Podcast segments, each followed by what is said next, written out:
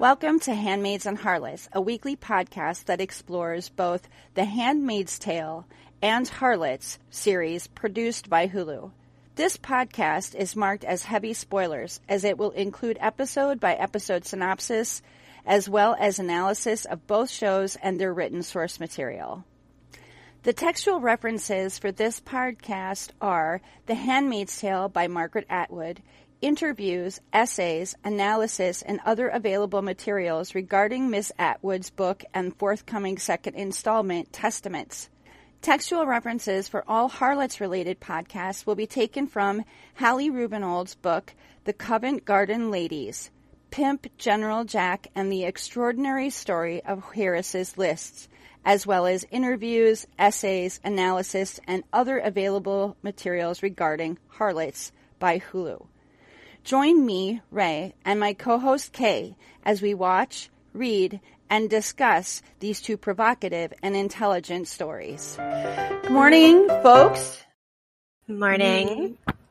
We would like to welcome you to this episode of Handmaids and Harlots, Harlots Edition, mm-hmm. which will be a complete redo or I don't know, redo, a complete review and discussion of episodes two and three of Harlots season three. For so those of you who have not been following us on our handmaids editions, we just want to extend an apology for the lapse in episodes. We talked about this briefly in our handmaids episode, but we will recount it for those of you who do not listen to both. That both myself and Kay, my co-host, have some have our own little health issues and mental health issues to deal with and it's not been a particularly good month for either of us. So, um, on top of trying to do a podcast that encompasses two series that air on the same day. Craziness. And all the other things that um, have come at us in the last several weeks. We're a little behind and we apologize for that. We're going to do our best to do a little better.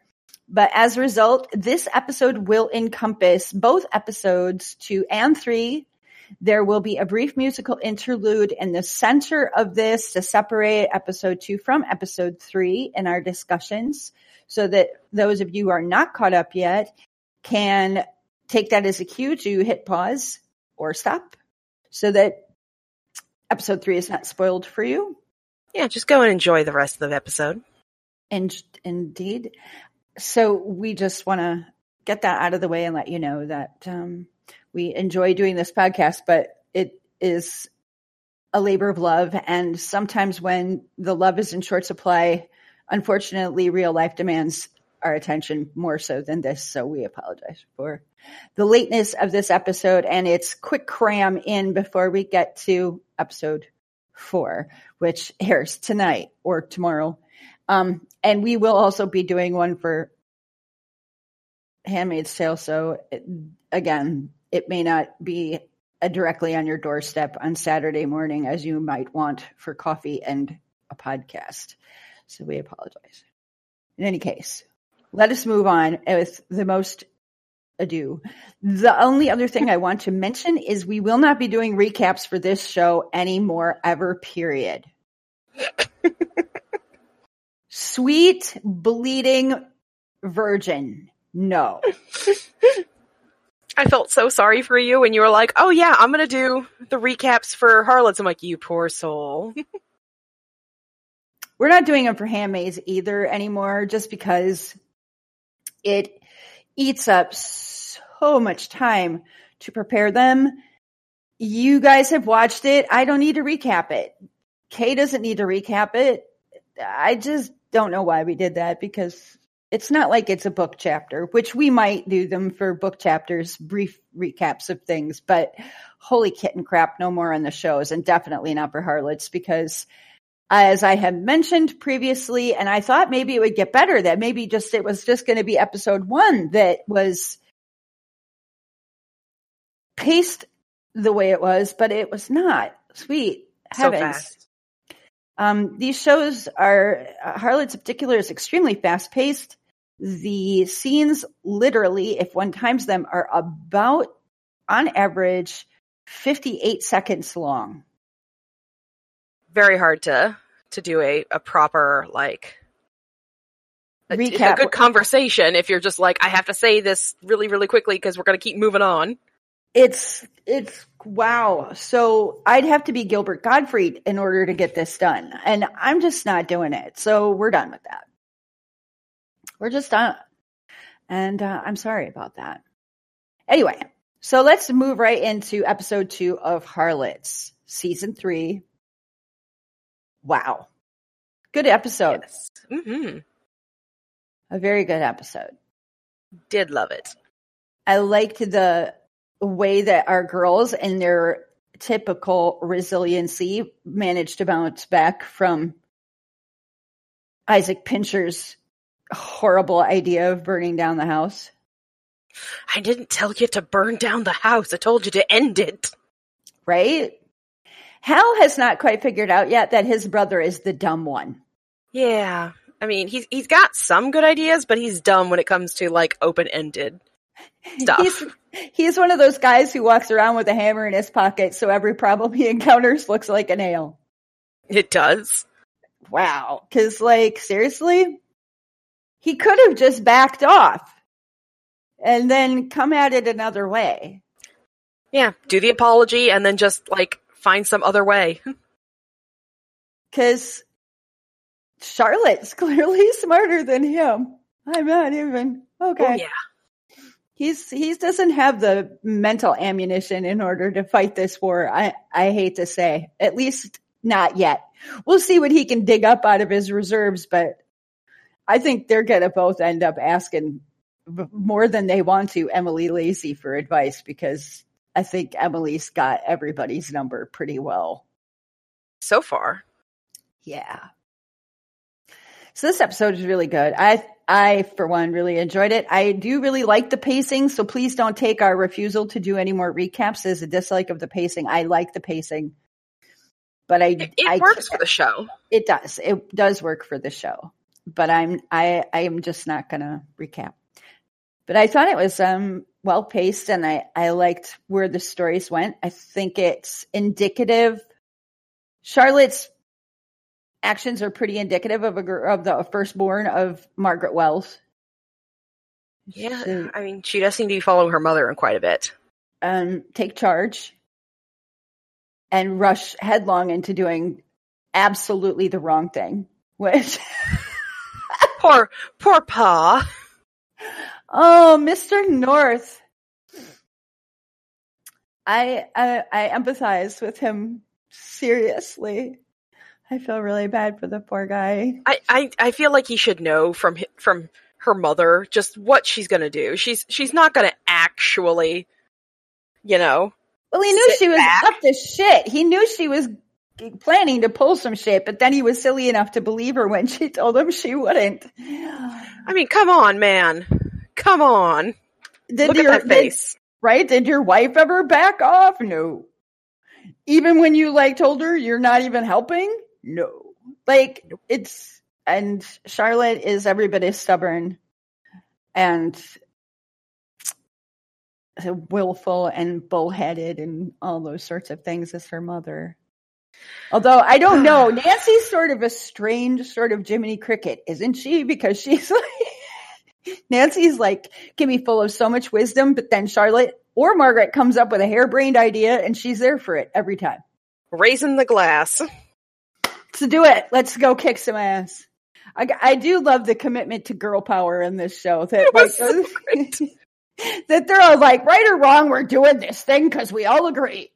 Um, it's pretty fabulous to be honest. You raise your you raise your glass at the table. We're going. Yeah, you might be have a harebrained idea, but I'm with you. And isn't that what we want from friends? Yes.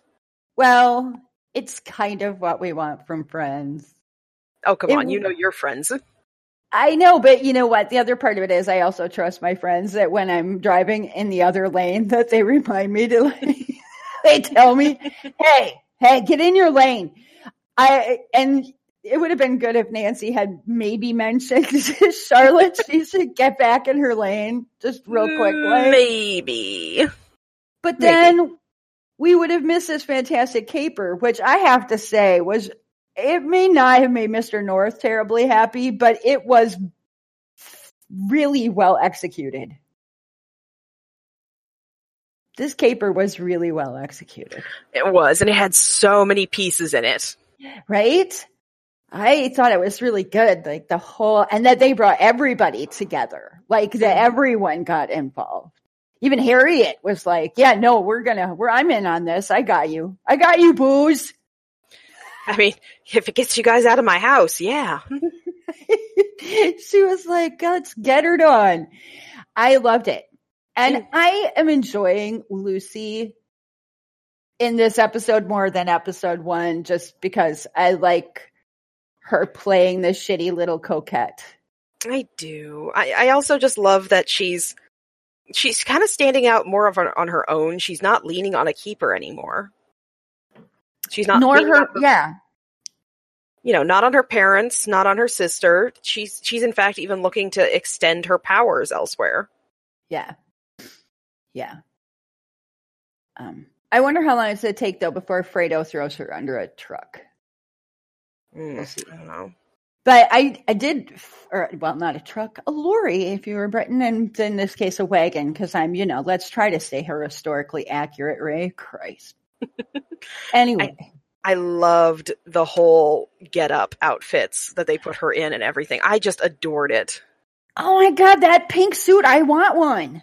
I know, and Nancy wanted one. She looked better in breeches than I do. I loved it. I thought that was great. I thought that was great. Nancy's yeah, I want one place to shop. Yeah, I want one in black though, like Nancy's with a tricorn. I'm not gonna lie. I don't look good in pink. I'm too pale for pink. Yeah, and I'm too dark. I, I look silly, like a raisin been dipped in I don't know yogurt. Yogurt, yeah. Ugh. So, but um, I love that outfit. The costuming in this show. Can we just say? So this is one of those things that me and Kay do often when we watch period dramas because we're just going to admit that we're both period drama junkies. It's a thing. Yeah. If there are hoop skirts and ascots, we're there. Hmm. I'm pretty sure. Corsets, wooden shoes, we're there. Yeah. Like a, bad hairdos with too much powder and and bird nests in them, we're there. Let's go with it. yeah, we're down. So, um but I really like the I like I love the costuming in this. I haven't gone out on a far limb to take a look at whether or not it's a horribly historically accurate, but it seems to be to me. No zippers anywhere. Yeah, yeah, and and we're looking at you, Reign. We're looking at you. We you. are. Jesus Christ, We're not I mean, seeing any prom dresses.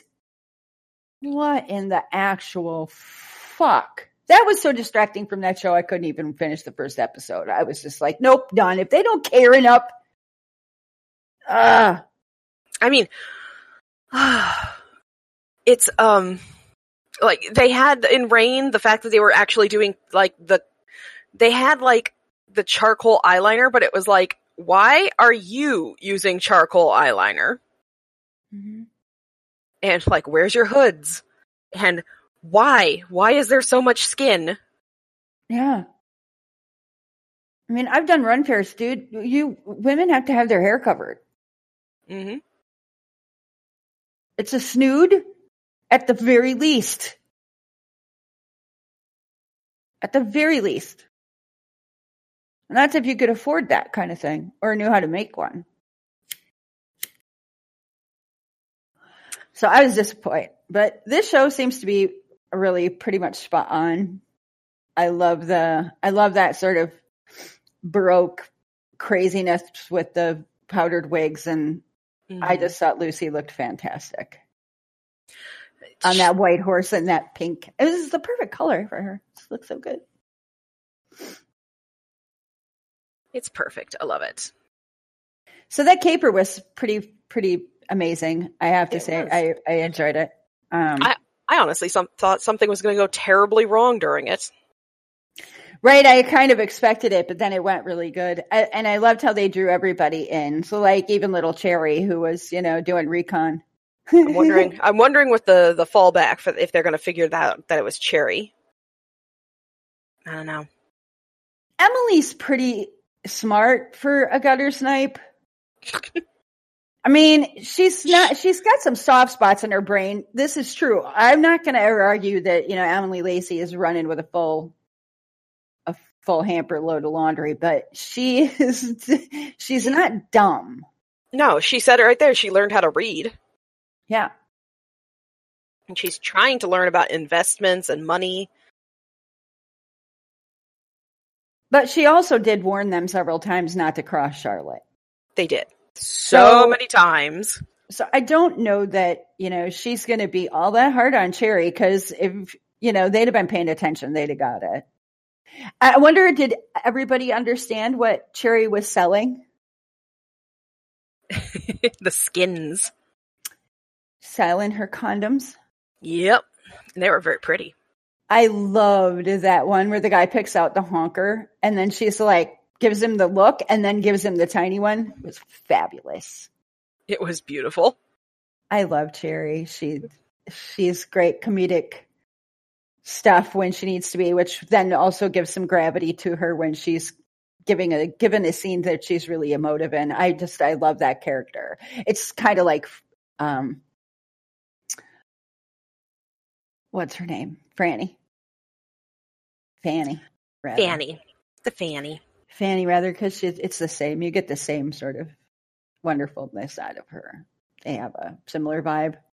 So I enjoyed that, and I I find it interesting how that all went down, and then they win, kind of, Yeah. kind of. I think one of the themes, or the theme I I picked out out of this episode, which I think is super important, is sisterhood. very it, it it it's all of them just going together and working as a group and it's they didn't need a man to go and help them with it kind of sisterhood No. Granted, Mr. North's input would have been useful if Charlotte had taken five seconds to listen, but they still pulled it off and they did accomplish what they wanted to accomplish.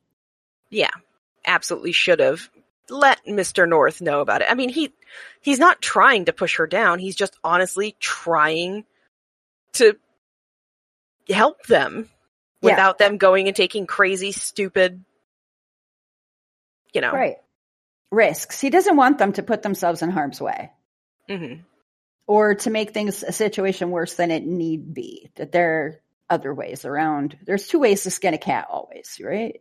So I thought it was really good. The the camaraderie and the way they all work together and even girls from various houses, including um, right under Hal's own nose. So I thought it was it was really good. And I it was of course mirrored and I called it I called it I called it Lydia and Kate's escape from Bedlam.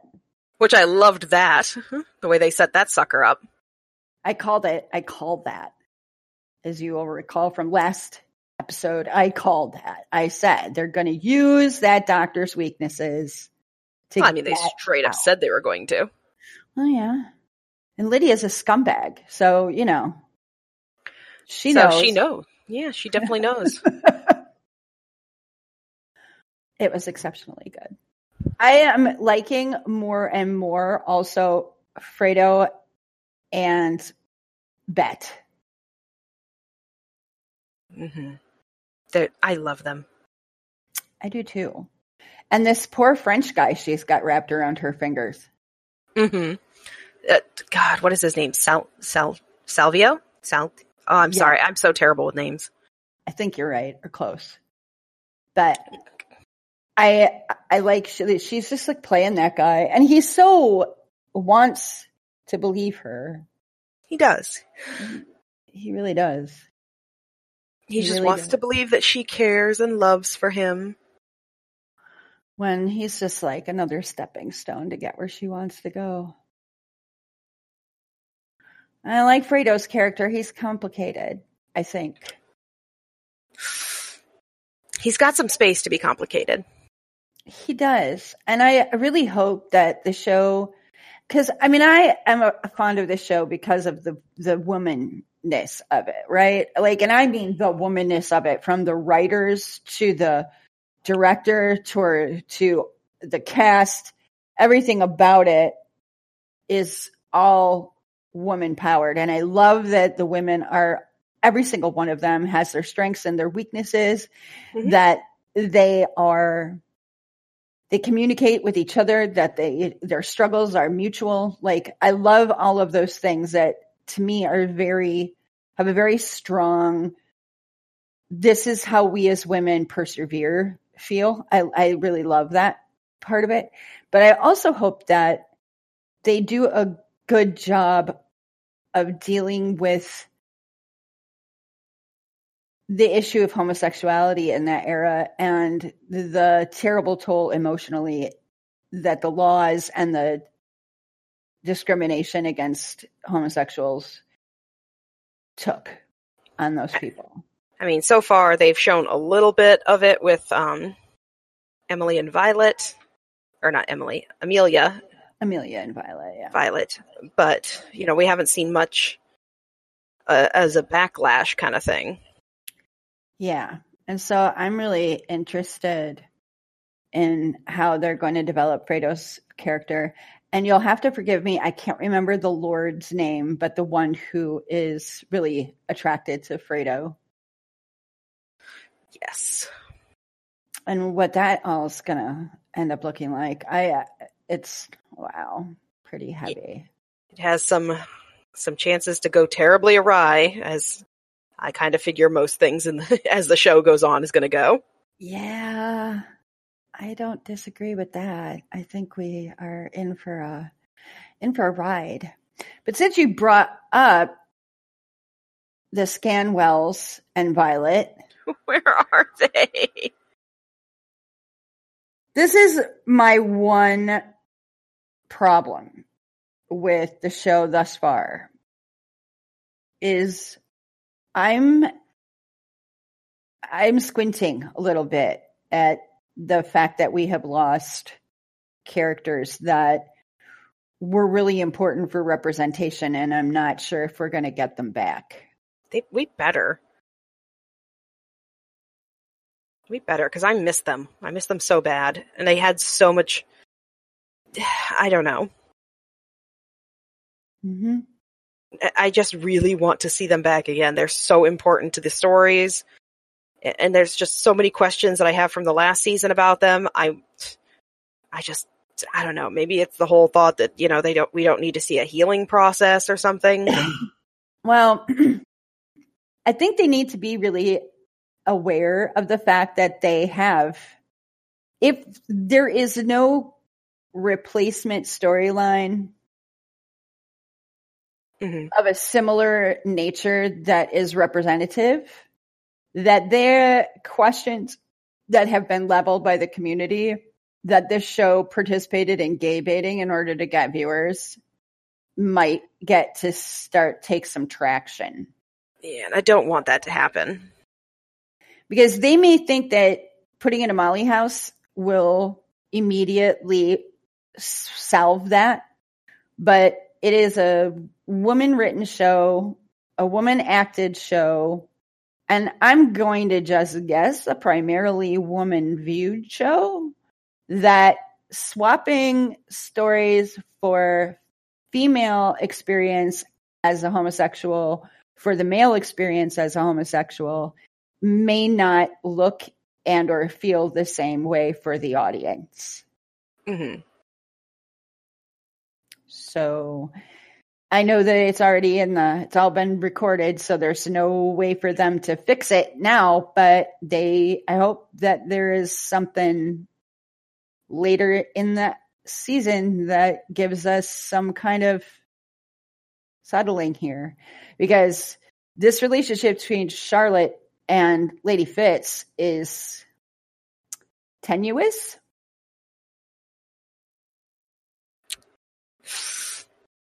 At the very least, you can feel that Charlotte knows she can't be all to Lady Fitz, Mm-hmm. and there's nothing saying that Charlotte can't be bi. No, I But don't. I, I'm just, I'm worried. I'm worried. Yeah, right? Because that was a thing that everybody got really excited about. Seeing that romance. And I realized that Lady Fitz's situation is pretty tenuous as well. And if accusations of her being a lesbian, I mean, it's one thing for her to have had a bastard. It'll be worse when it all comes out that it's her brother's child. And then mm-hmm. you add insult to injury that then it gets passed around that she is a lesbian and it may be a real trial, but then they're not really talking about that.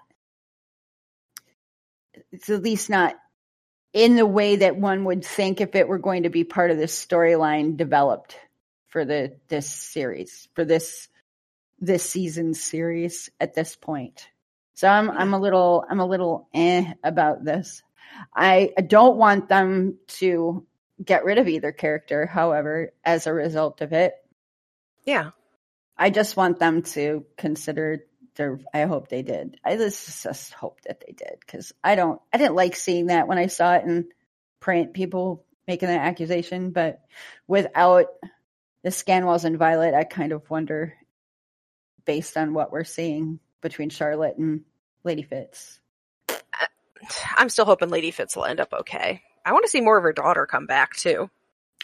Yeah, right. She, boy, she was not pleased. But I love that Nancy's just like, hey, She, she, she's okay. It's all good. Yeah. I love Nancy's sort of zen approach to most all of it. Oh, yeah. She's she's again like the whole you know, just being the great lady she is. Kate Fleetwood. I'm just fangirling some more. Of course. Kate Fleetwood. Shut up. I I think she's amazing. So but this episode was good. I liked it. I thought it was interesting. And I, I'm really proud of Emily Lacey. I, she's my second favorite character as K1. She's making it up there for me. Before she just was sort of the deliverer of the most fucking amazing one liners, but she's actually developing into like a character that I'm curious about where her story goes. Yeah. I just she's trying so hard to get out of her situation. Yeah.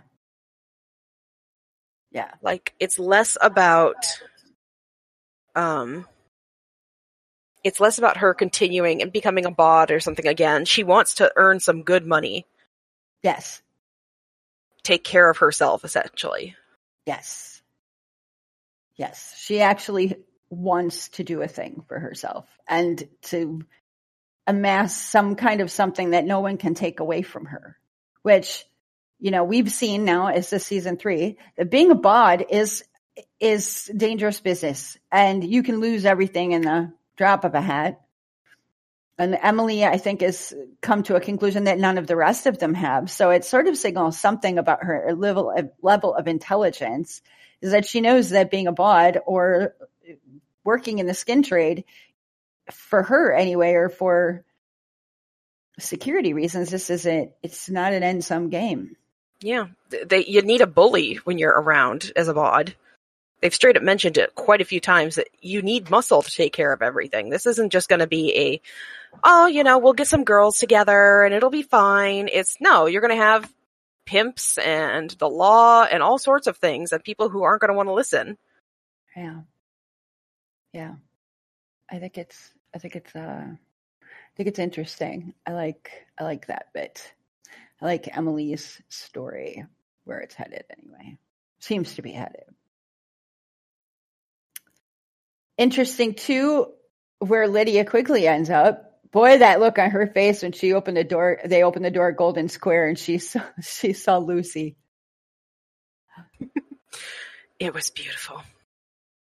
I loved it. Uh, yeah. Although again, and we talked about this, I think, a little bit last episode, there is a lot to be said for Lydia Quigley being a victim too. And It so is. as much as I just want to hate her so bad, I also understand that she's a creature that was made from a set of circumstances that nobody should have to endure. No, and she's she's alluded, she's mentioned it. Yeah. It's And then she has to go back, even at this stage in the game, she has to go back to Mrs. May, the woman who participated in this, I hate it. I hate it. I hate it. I hate it. her abuse. I just, wow. Wow. Why doesn't she just like get some laudanum, dope Mrs. May, get her to rewrite her her Will will, or and whatever. then and then drop her down a staircase. I just I mean, if I was divorced of all morals like Lydia Quigley, that'd Just be my that'd be my thought. Yeah, you go with it, girl. I mean, you, you don't have to worry about like it keeping you up at night. Just end this bitch and take her shit. Um, Exactly. Uh, but then, of course, we also have to acknowledge that Mrs. May also probably similar set of circumstances because monsters are made, not born. Mhm. And so we can judge all we want to, but we don't know Mrs. May's story either. So it's kind of like that. It's just you know, we got to have a we have to have somebody we hate, right? yeah, you got to have somebody that you think you can hate and think that it is uh, pure evil. Right. But in in all other things, she's There were times that I wanted to throw Margaret down a flight of stairs too. yeah, she she's not exactly the most level-headed of people. No, Margaret Wells has got a hair trigger temper. But that's also, I suppose, a sign of post traumatic stress disorder. And Mhm. when you are indentured to prostitution at the ages that her and Nancy were, it's kind of hard to imagine that they don't also kind of carry that burden with them.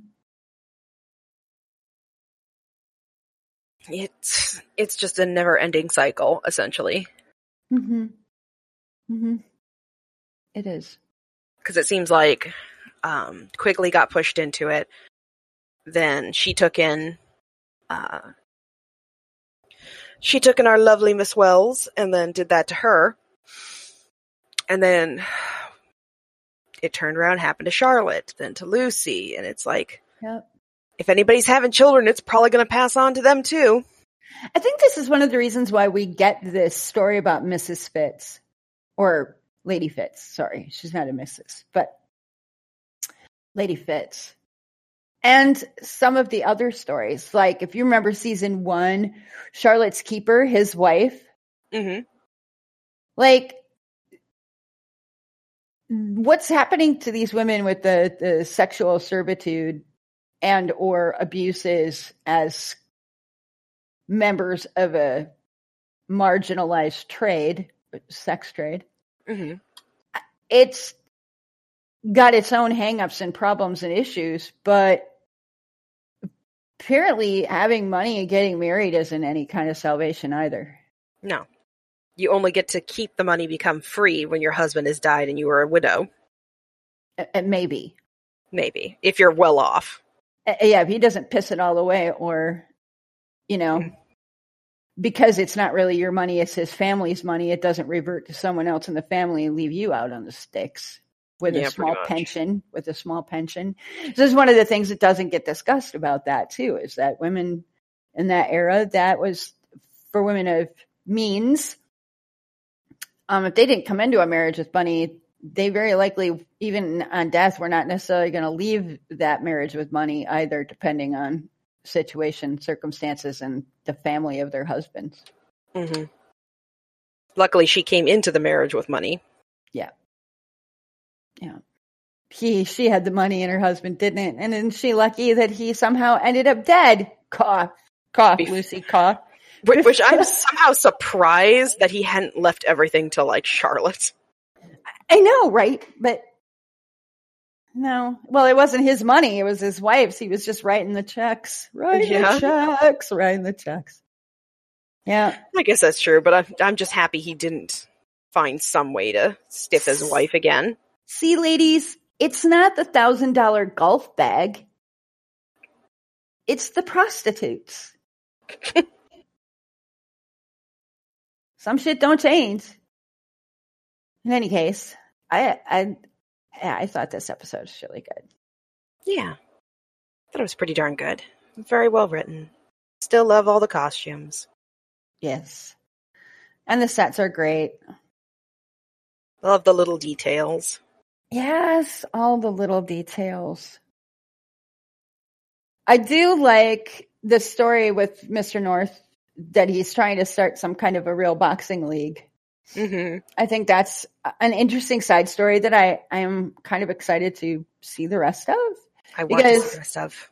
Yeah, I like seeing him differentiate himself and that he didn't just give up doing for himself to go back and take care of the girls either. Yeah. When when It was more of a checkup. Yeah. Yeah, it was.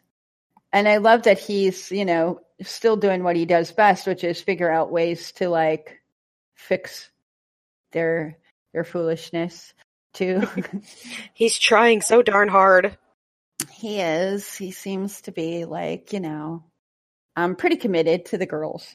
hmm Well, he is their paw. Yeah, he is. He is their pa. And even if he isn't genetically their pa, he certainly takes on the role of being father. I mean, I think that's interesting because I'm still curious as to that because, you know, whether or not they all look the, I mean, and not to say that people don't, like, you can't come from a mixed race family and look any kind of way. You can. hmm But there's just even very big differences between Lucy and Charlotte. And I have a feeling like they were brothel babies, yeah, and he just is their father, eh, the, the father that was chosen. yeah, yeah. That's how I'm feeling. Yeah, it's kind of how I, I take it. Because I think Charlotte straight up mentioned that, she, or, or no, I think in second season he mentioned that um he wasn't her father, but he had chosen, Right, or she had Right. chose him. right,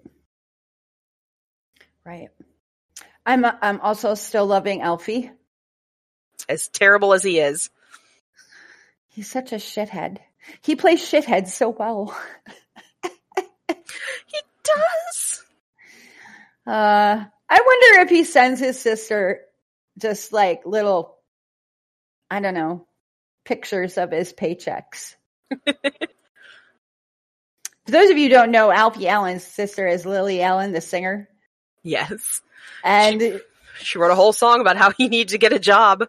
Yeah, because he was a lazy shithead who did nothing but smoke pot all day long and fuck off. Yeah, pretty much. And um, it was it came out just about the time that he first got tapped to, to play Theon Greyjoy in Game of Thrones. Ah, I wonder if he'll just send her a copy of his Emmy when he wins. I it's like, yeah, bitch, where's where's your Grammy? um, so there's that. But I, and I I'm gonna say this, I love Lily Allen, so there's that. hmm I do love her. Um, but yeah, it's funny when you see these like family dynamics in certain ways outside of their respective spheres start to show some interesting results. But he's just really fabulous in this, I think. He plays a pretty good, woefully romantic, terribly underskilled wannabe big pimp. Yeah. Who's falling in love with Charlotte? Yeah. Who's like, the shoe is on the other foot, right? Mm-hmm. He's fallen in love with her and not, um, you know, the typical pimp diagram where the pimp has all of his girls in love with him. That's how he maintains control. And when that fails, then drugs and abuse are inserted, right? So it's like- Instead, it's the other way around. It's like the tail wagging the dog, which is It of awesome. It's it's weird, but it's it's good. Oh, I like it. I like I like the power dynamic being shifted slightly. I, I think that's I think anytime that we see that see tropes kind of turned around a little bit, I like In good And- ways. I'm looking at you, Game of Thrones. well those two writers wouldn't know how to turn their socks inside right. Exactly. It's not George's fault. Nope. In any case, yeah, I just um really enjoying him and everyone else. Really, the show is is really good. I'm I just can't say enough about what a wonderful addition Liv Tyler has been because I've always been a huge fan of her. So I just love her voice. That's just me. Huh. I like her as an actress. I've seen a lot of things with her in them, and I almost always find the, her character to be among the top of interesting. Hmm. Yes. She was also good as an elf. We're not having that conversation. Not today. No, not today. There's nothing wrong with her portrayal of Arwen Evenstar. I'm just to be fair, I'm just upset about the portrayal of Arwen Evenstar outside of like 10 paragraphs in the entire book. Of course. And then that it took up such amount of space in the movies. That's all. But That's all. I'll try not to be a Tolkien purist. You're totally going to be a Tolkien purist. So we didn't get any email from anybody or any feedback. I was disappointed, and I didn't, in my very depressed state for the last two weeks, didn't go and take a look at why the Tempest and why Cleopatra or uh, Antony and Cleopatra. But I'm still asking for anybody who's a who's a Shakespeare aficionado that can cue into what that is. I did think of one possible parallel and it, it has to do with the Tempest, but I don't really understand how it suits Lydia Quigley. Just might have some kind of some sort of reference to Margaret Wells and the protective nature over her daughters. And the foolishness to which she will go in order to to protect them and or find keepers for those of you who are not familiar with the play, there is a daddy in this play who's way overprotective and creates a shit show in order to find his daughter a, a husband. And it goes fucking way awry, which there's that. And he's a bit of a self righteous prick. Um, but I don't know that that necessarily applies to Margaret Wells. It's just like that was a tiny little thing that kind of stuck out. Like, but it's also been like 20 years since I read The Tempest, so I'd have to really think about it harder. But however, it's funny how Shakespeare gets in your head because the minute I heard Lydia talking about that last episode, I was right there. I knew that I was Tempest she was babbling on about. Anyway. What were some surprises this week? Did anything surprise you? Oh, sorts of things, you know. No. That's Yeah, why do. I asked. Are you sure? Yes. Uh, well, I liked how we, we got Mr. North back. That was a big surprise. I didn't think we were gonna Mm. gonna be getting him. At least not at the level of involvement either. No, I thought he was just gonna maybe come back and be like, "Well, I gotta go," or some sort. Because sometimes seems like that. That seems like it's a Yeah, like he was just going to cameo. Yeah. going to cameo. Oh, and who else? Oh, I feel like there's somebody. We're just. Ah, hmm. Hmm, hmm, hmm. Hmm. Name is just escaping me. Uh oh. It'll come back as soon as we're done recording, I'm sure. That's the way that always works. Mm. I always think of 20 things I could have said that I didn't. Which is hard to believe considering how much I talk.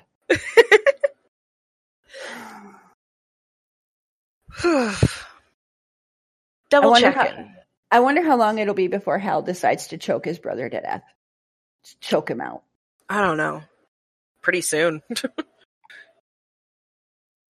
Uh, I like Hal Pincher, but he's got a lodestone around his neck. It's called his brother. And I would have never imagined I would consider somebody any worse to have as a pain in your ass than Emily Lacey. Yeah, Uh, but you know, Emily's actually helping. right? Oh no, I have this idiot that works with me and look what she's done now. Except this time it's, oh look, I have a brother and he's an idiot. Look what he's done now. It's pretty fab. Pretty fab. Fleet and utter. So I don't know. Um, there again weren't a ton of posts on Reddit. A few. There were some giggle worthy things and some interesting stuff too. Um, I haven't really seen anything that stuck out particularly that I needed to make comment on other than to say that um, I'm hoping as the season winds up and there's more excitement, people get more into it or start watching it again. They start posting more.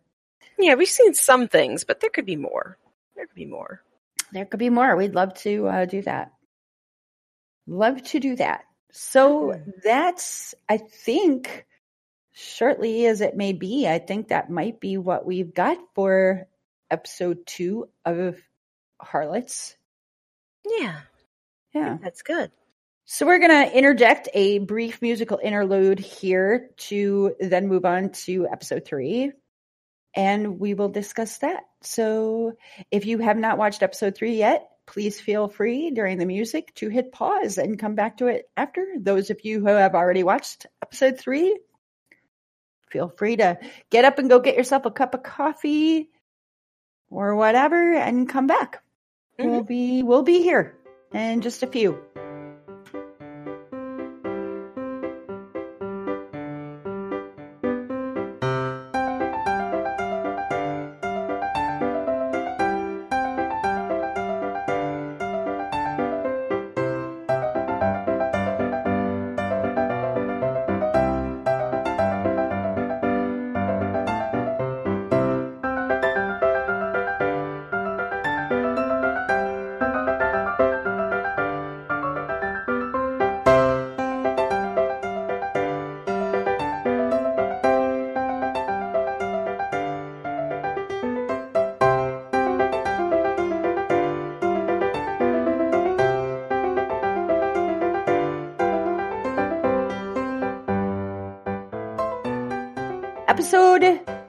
Three, Harlots.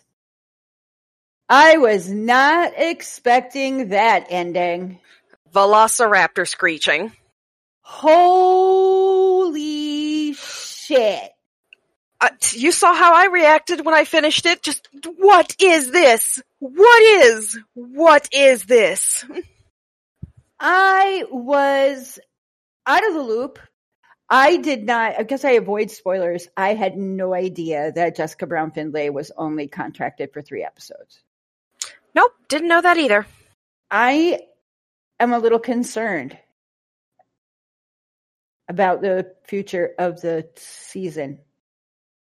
I don't know. Uh, it's just, oh my god. With, with Margaret coming back, does that mean she's taking over? Are they going to have to leave for America altogether? What is this? Yeah, I, I, I don't know, and I, and I'm really concerned. And I, I love Samantha Morton Mm-hmm. as an actress. I think she's just top notch. Out of all of the uh, people that have been on the show, I mean, they've literally cast just amazing actors from across British film and television. I love all of them. I really adore Samantha Morton, but I Margaret Wells is kind of a loose cannon as we see in this episode. Things go from under control to an absolute dumpster fire from like the moment she enters the scene. I mean, it could have gone fine if she had just calmed down and just let the pinchers have the frickin' land plot. Nothing would have gone. Or she could have waited until after all of this was done and then fucked them over later. But no, Yeah. Yeah, fuck them over right this minute. Like right this minute, I got to sh- throw you know a wrench right in the machine mid stride, and I can't hold my tongue or behave myself. No, I have to go where it's dangerous for me and everybody else involved. Yeah. Yep. And and in in the end of the day, endanger everybody far more than they were before she started her little because she likes to do things without knowing half of what's going on. Yeah. So I'm like a little concerned just because I found Charlotte to be kind of a balancing influence in the show. Maybe they'll have Lucy take it over or Fanny will become a little bit more of it. I hope so or or I don't know because if you look at the situation Lucy's in, her mom is literally kryptonite at this point. Mm-hmm.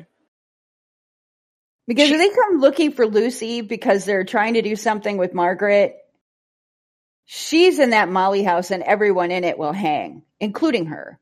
Yeah. Like, I don't know, and I don't know that Lucy has the power, the fortitude, the ability to, to completely do what would need to be done to distance herself from her mother in order to keep herself safe. I, I think she could. She's getting to that point, but she needs to be able to grow. And being underfoot from her mother is definitely not going to do it.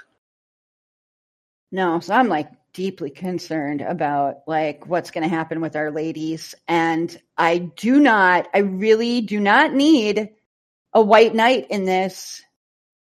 I'm looking at you Mr. North. hmm I mean, I don't think we're going to get that out of these this group of writers because the way the story has functioned. But I also don't want Lady Fitz to become everybody's fucking plot armor either. Yeah. I mean, she's got enough problems on her side. Yeah, Margaret is in a situation where she could take down everybody around her, and it. I am not pleased. And she's trying to sit here and plan and be like, oh, we can go back to America, go to America or anything like that. Mr. North uh, can't. Yeah, yeah, he can't for sure. Can't. Mm-mm. There were no free black men in the United States at that point. So, And- I mean, he made some good points, you know? But she she's not thinking this through, and that's like a, a general statement for a lot of Margaret Wells. cover. This is Margaret Wells is not a thinker. Nope, she's, She's, a a, doer. plotter and a schemer, but she's not a thinker. So I, I'm concerned, but boy, I did not expect that ending. I was really, really, it was that was a gut punch. I definitely did not need.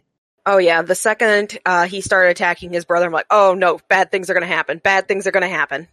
Although I, you knew it was coming, there was going to be an altercation between the two brothers. Oh yeah, there was no way that our little Alfie could get away with all of that. St- uh, it was just no. There was Emmeline, her big fucking mouth. yeah, Fuck. indeed. but the plan was ingenious, by the way. Mr. North is like clearly smarter than the average bear. Yes. That was brilliant. I loved how that all worked out. And they first, the whole entrapment bit from last episode was really good. And then the way they had this whole boxing thing planned out was really good. Really good. I liked it. It worked flawlessly. Because, you know, I'm gonna have to recover from all this. Yeah, I know this is, should have been a wine episode, but we're recording this in the morning, so we can't drink wine. It's too early, even for me. I know. I have to get a proper wine for that. I'm really, really not happy that we have lost that. Charlotte. Ugh. Charlotte the I'm- Bay. Yeah. Our our pretty and pink girl. I um fuchsia. Yeah. Macho pink. I just I don't I'm not happy about that. Mm-mm. But but we'll see what happens, right? Maybe they're They're setting up for good things. I don't I, I hope. I hope that Margaret has like a serious come to Jesus moment.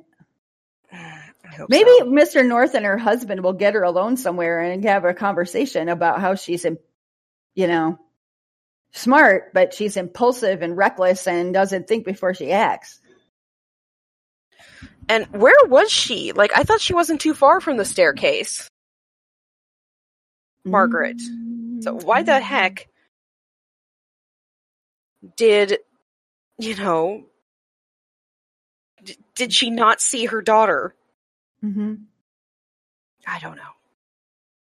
Mm-hmm. I wish Nancy had stopped her. I know. Nancy, stop being so stuck in your love for her to let her do things she shouldn't. Yeah. Have a word with her. Come on.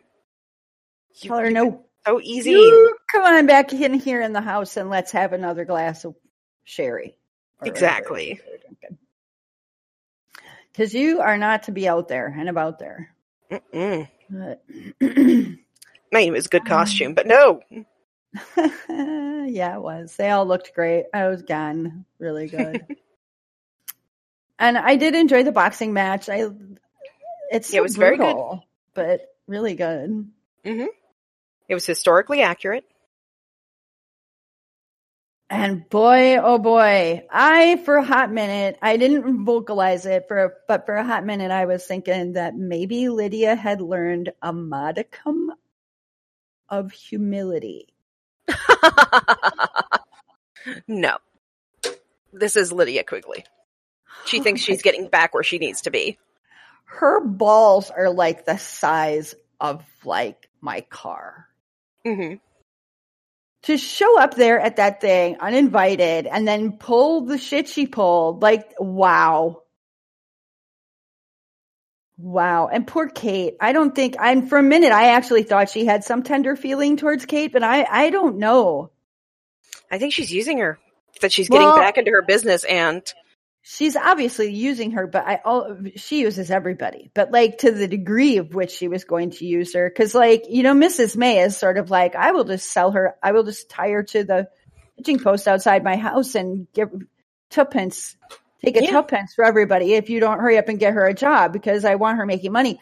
And then Lydia's like, I'm gonna, you know, work this. Don't worry. I, you know, I'm gonna Mhm. try to find a decent way to do this for her. And then uh, she just makes it, she just, in, just sort of expands on Mrs. May's plans in a completely other way.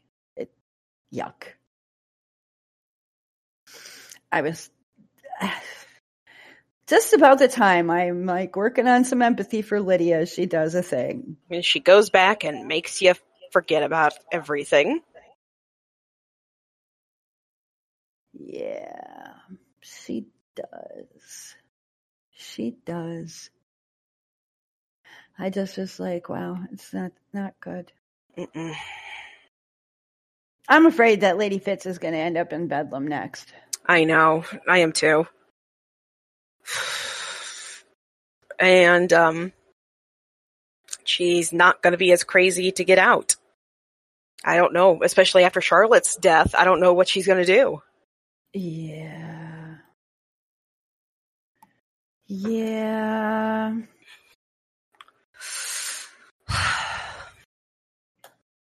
Yeah, I I oof.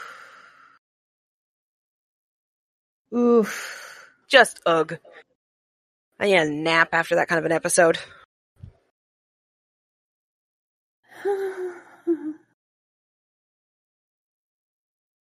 Freaked out the cat with my panic. yeah, it's been kind of a, um, a lot, like a lot going on.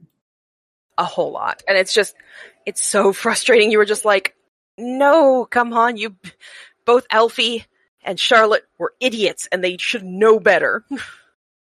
hmm I thought the worst that was going to happen was that Lady Fitz was going to find them. That's what I thought. Mm. And it was going to break her heart. Well, her heart did get broken. It's just in a different way. Yeah. Yeah. Instead, her her waifu is no longer among the living. No, did not suspect this. I don't know, man. I think this is all going to be really interesting. I'm hoping so. Forward, because I don't know. wow. And I don't know, what would you consider the themes for this episode to be? Shock and awe. Shock and awe. yeah, it's sort of like that, isn't it? It's just Uh, you didn't see anything coming. I'm not Not happy. Not happy. My surprise for this was that mm, Lady Fitz's brother is returning to England. And he knocked up what's her name? Who? Anne Pettifor. Oh, that girl. Mm-hmm. She is the mistress to Harcourt Fitzwilliam. I missed that part. Yeah. She had her hand over her stomach. I think it was extended and everything. What? Yeah, if that's correct, if I'm remembering correctly, she's totes knocked up. Oh boy. Oh boy. Because she even she even mentioned, "Don't come to me when he throws you away." Hmm. Well, the only good thing about that is, is that Anne Pettifor is very unlikely to do much of anything to help Lydia Quigley. Yeah. There's that one thing. Shock and awe, though. That Yeah. really that cracked me up because, yeah, it was a shock and uh, awe episode. I wonder what's going to happen now too, though, with Isaac Pincher, because I have a feeling he's going to be just overwrought with guilt. Oh yeah, especially because she tried to help him. And here's an interesting question. So, what do you, which way is Margaret going to turn? I think she's going to lose her absolute living mind. Is she going to turn to Lydia to and take advantage of Lydia's situation to protect her girl, her girl? Or is she going to reconcile with the Pinchers I to get know. rid of Lydia? I think if she figures out or has an idea that it was because of them that Charlotte's dead, that uh, I think she'll try to burn them all. I don't know. I think Mr. North may have her by the neck. I don't know. We'll have to just see because I don't. I, I think she's gonna try and screw things up again. Well, she's not gonna. Try, she's gonna try to fix, quote unquote, fix them. But this is the thing: is I don't want to see her and Lydia actually make uncertain bedfellows because I think at the end of the day it- it- that the Pincher boys are silly and uh, way over their league, out of their league with what they're trying to do. But I also don't see them as the same sort of malignancy that I see Lydia Quigley as. hmm So if one were to make allies, I would be far more interested in making allies with the Pincher boys than I would with Lydia. But you know, Charlotte is not, or not Charlotte, Margaret doesn't always register all the, you know, cylinders in her machine. I don't think. I don't know. I don't know. It's kind of messed up. And I'm I'm not sure what's going to happen there. Hmm. And then with Harcourt getting in the middle of it, because he's going to be out for blood. Whether his sisters or anybody's.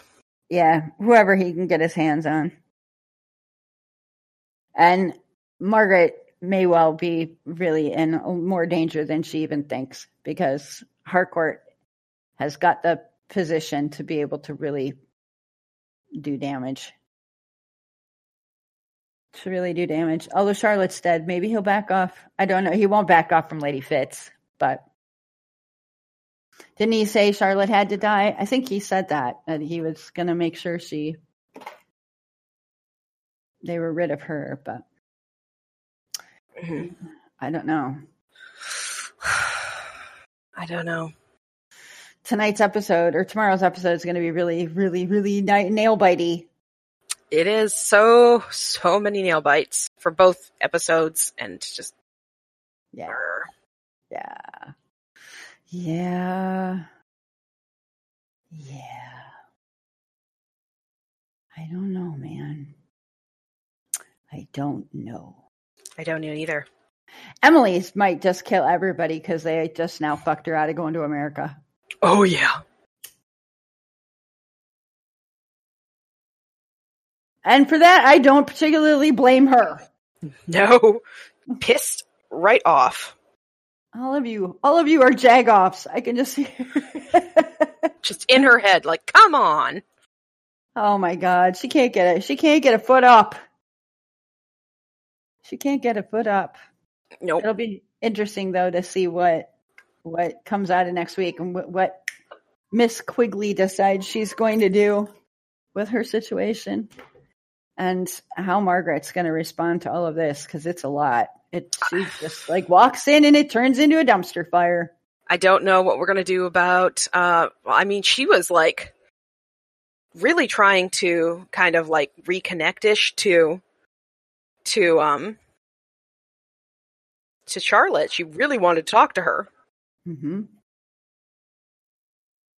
but I don't know if that's gonna do. Like, what's it gonna do for all this?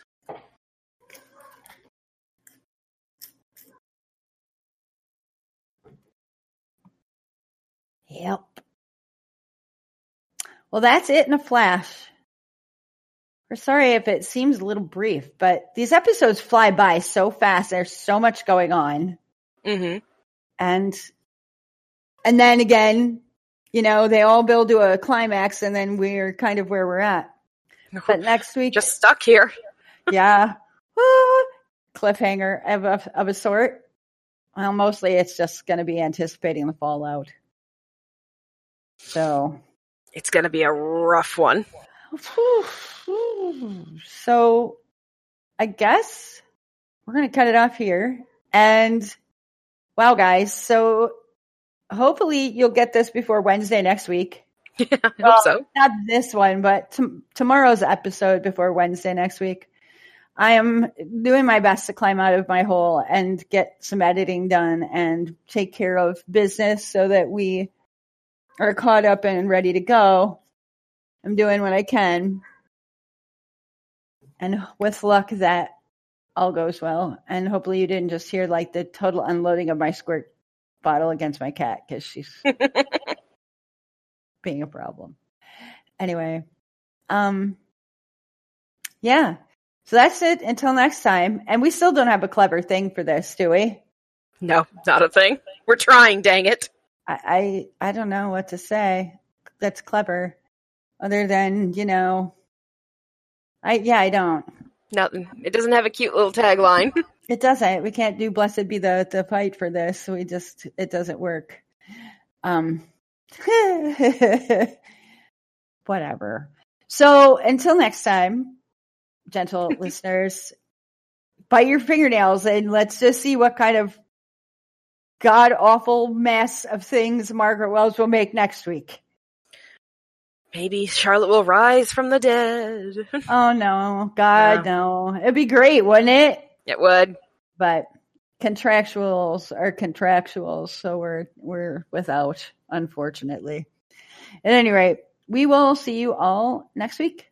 See you Until then. bye. Bye bye. And that's a wrap on another episode of Handmaids and Harlots. The music for today's show was provided by Kevin MacLeod at freepd.com and his song Barroom Ballet. If you would like to leave us feedback or give us ideas for topics on the show, please feel free to contact us through Twitter at handmaidsH or directly through Gmail at handmaidsnharlots at gmail.com. If you've enjoyed the show thus far, please don't forget to subscribe and smash the like button wherever it is that you find us. Until next time, remember, your thing is your own.